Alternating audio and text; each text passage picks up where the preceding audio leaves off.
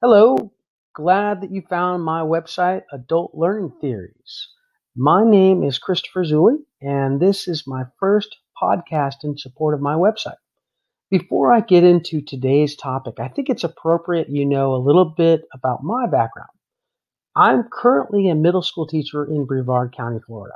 I've been one for a little over 11 years. This is my 12th school year now. During that time, I have not only taught students in the 12 to 15 year old range, but I have conducted numerous training sessions for the school faculty and for the district as well. However, I didn't start out as a teacher.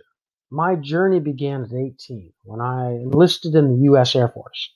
My title was a bioenvironmental engineering specialist. Anything that had to do with the health of the worker, I had to analyze, I had to monitor, and I had to assess. This included noise surveys, mercury spills, hazardous waste response, radiation surveys, potable water monitoring, and the list goes on and on. Fast forward a few years, and I find myself at the Kennedy Space Center. I'm out of the Air Force, I'm now a civilian. I'm performing the same tasks as I did in the Air Force, but working around the space shuttle now. I'm working around the Titan, the Delta, and the Atlas rockets. During that time, I had to get a lot of safety training. And whenever I would go to a training session, I observed that the instructors would give mostly a lecture, a sit and get, if you will. There was very little conversation and certainly not much time for open discussions. And this is when my wheels started turning. I think I truly found my calling at that time. I felt like I could be a better instructor and, in that sense, make a bigger impact on the space program. So I got a job with that very same training department and worked under the wing of one instructor who was well versed in adult learning theories. He was kind of a mentor. He encouraged me to get my professional certification in the field of practice, so I worked hard to get the highest certification, and that was the CET, or Certified Environmental Safety and Health Trainer.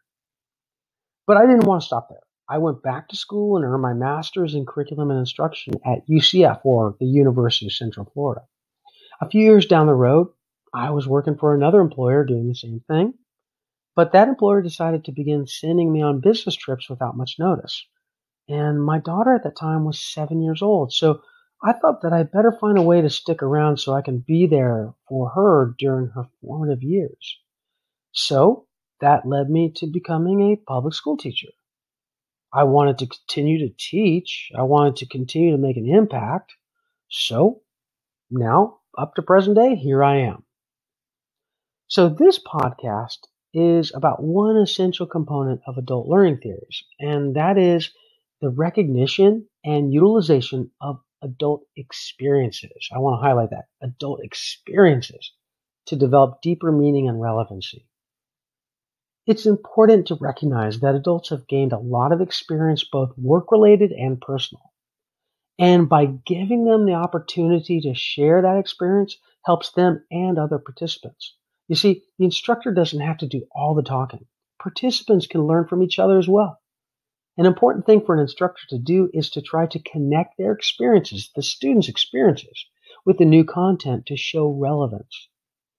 I have to add that the instructor should also create opportunities for discussion questions to get the learners to share instances when they have dealt with a certain problem or process. And then sharing those very experiences can facilitate more learning and keep everyone engaged. Yay! For example, if an instructor is talking about a procedure for avoiding legal problems, someone in the class might have had a specific experience with a similar issue, and he or she could provide the other students with a practical and, by all means, relatable approach to like situations. We instructors are often very adept at providing generic examples, and I'm sure we do them quite well, but it's also the examples that the participants encounter during their day to day jobs that can really reinforce the learning topics. Another note part of the preparation of a good instructor is also getting to know your students. Understanding the student's background, their experiences, education, and interests, that will help you tailor the subject information to the student and make the information more meaningful. You can also use this information to motivate the student, giving the student the ability to see the relevance of the information. So here's another example. Think again for a few moments about how your knowledge of your students can benefit the learning environment. Okay, so now you've done that. So here we are. You are an instructor who is tasked with teaching a class about hazardous material safety. Now, you know that there are several students that have a formal background in chemistry. And you also, by doing all the good things instructors do, you also know that there are a couple of others who have experience with hazardous materials cleanup. And you know that this will help you spark deeper discussions on the topic.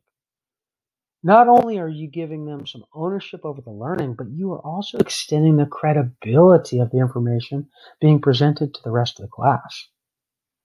So, to wrap up the first podcast, it's important to understand that andragogy, which is the study of how adults learn, and pedagogy, the study of how children learn, they have many areas of overlap, but there are definite distinctions, and we need to be aware of it. An example of this is that everybody of all ages has a set of experiences that they bring with them to a learning event. However, adults generally have much larger and many more pages of life experiences than children. So my advice is use their experiences to help make the training more relevant and thereby more successful.